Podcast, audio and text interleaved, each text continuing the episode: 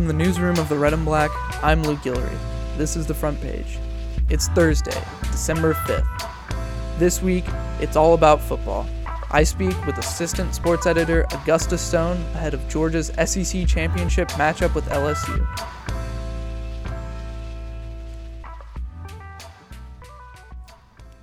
And we're here with assistant sports editor Augusta Stone.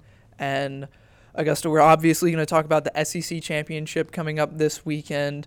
Um, but before we get into that, what have been some high and low points for Georgia, and how have they gotten to this point?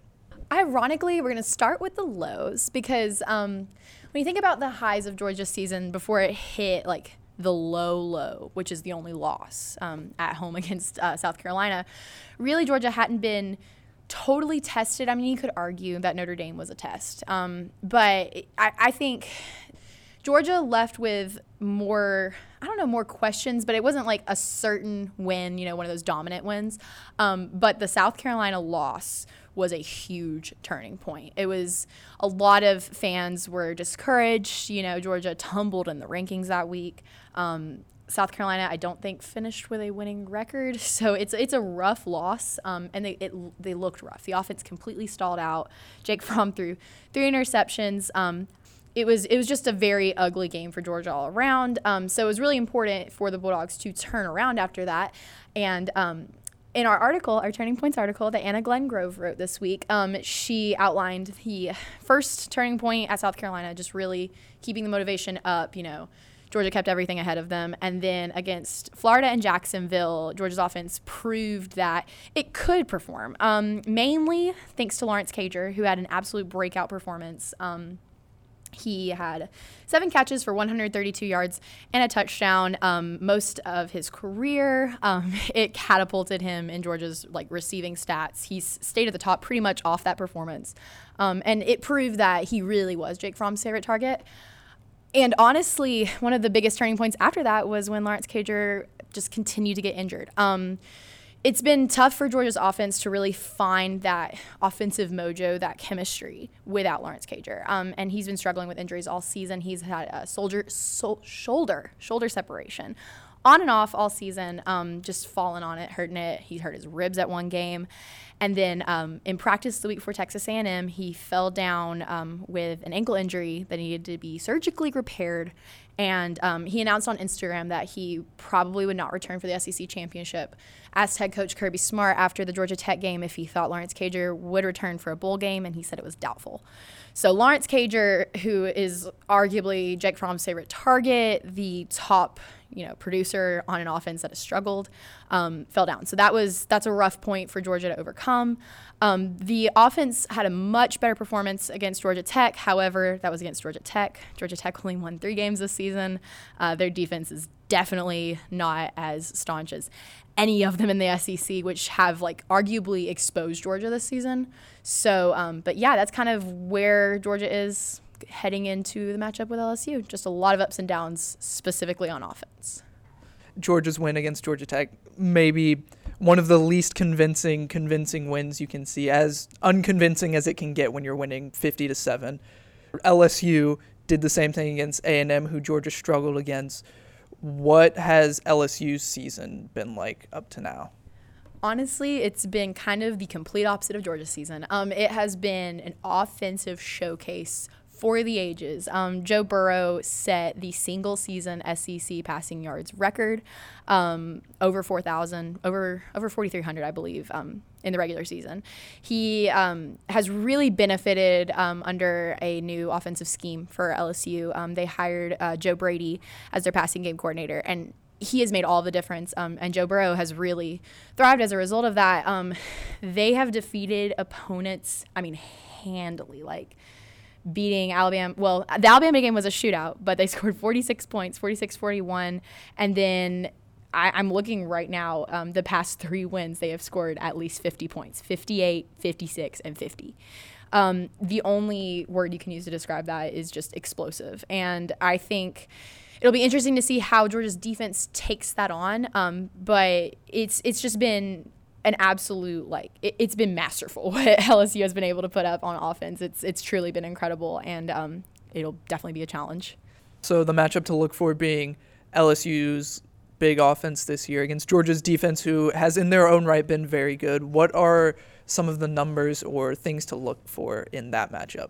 So it's kind of like the matchup of the ages between these two groups. You have the first of all, they're first in the conference, obviously, in scoring offense and scoring defense. Um, LSU's been putting up an average of 48.7 points per game, so almost 50 um, as an average. Uh, but Georgia has held opponents to just over 10.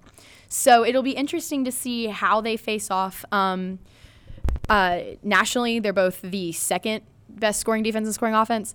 Um, the thing about Georgia's defense is it struggled to create turnovers. And I think in a game like a game against LSU, if you let LSU's offense stay on the field for any amount of time, they're going to score. It's going to get ugly fast. Um, I think the key to this game, ironically, will be making sure that this this matchup, this storied, amazing matchup, happens the least amount as possible. If you're a Georgia fan, um, because defenses get tired. We've seen Georgia's defense get tired multiple games throughout the season. You know, they almost gave up wins to um, Auburn and Texas A&M in the fourth quarter, just because they were tired. I mean, playing defense is tough, and playing defense against such a strong offense, it's it's going to be dangerous. If, if LSU stays on the field for a long time, it, it could get really ugly really fast. Um, but it's still a great matchup without a doubt, especially since Georgia is so suffocating, specifically in the rush game. So Clyde Edwards-Helaire may not have the best experience or the best, yeah, the best experience against Georgia. Um, but Joe Burrow, man, Joe Burrow, that that he will be the difference maker. He's a scrambler. He can throw the ball. I mean, Georgia will have to get at him. I think pass rush is really the key to this game for Georgia's defense. And talking about making sure that matchup doesn't happen if you're Georgia. On the other side of the ball, LSU's defense, Georgia's offense, both have been pretty unexceptional this season. What is there to look for there? Specifically, if you're looking at this through a Georgia fan perspective, you want to see more production. In the in the rush game for one i think that'll be key. Georgia just going back to the georgia way which is run the ball run the ball run the ball. Um, the receiving corps is pretty depleted right now. Uh, lawrence cager as i talked about injured out no bueno. Um, george pickens the second best receiver or the top receiver in touchdowns and then he's tied with lawrence cager in receptions so he's kind of the top. He, he's up there. Um, he's suspended for the first half because he um, got in a scuffle with a Georgia Tech player in the third quarter. Um, so yeah, he won't be playing for the first half. That's not something Georgia fans want to see. Um, so I think the key will be running it down their throats. And then that also has a question mark for Georgia offensively because D'Andre Swift got injured. Um, he had a shoulder contusion, according to Kirby Smart, after the game on Saturday, he sounded very confident that Swift would be able to return. However, throughout this week, he sounded less confident. Um, he said that he's been going in practice and expects him to play, but he said it was an injury that D'Andre Swift has actually been struggling with all season and just hasn't left the game because of it. It's just a shoulder that's been bugging him, and he said it's a common injury for the team. Um, but D'Andre Swift not at 100% is not something Georgia wants to see. They have tons of uh, running backs back there in the backfield. James Cook emerged against Georgia Tech. Everyone's looking for Zamir White, Zeus to really explode onto the scene. Um, and then Brian Herrien, this is his last go around. So there's tons of running backs ready to step up. But um, it'll be interesting to see if they actually are able to. Um, but in my opinion, the most important thing for Georgia will be to establish that run uh, because the passing game has been so up and down this season. And Augusta, before you go, can we get a score prediction and how you think it's actually going to turn out this Saturday?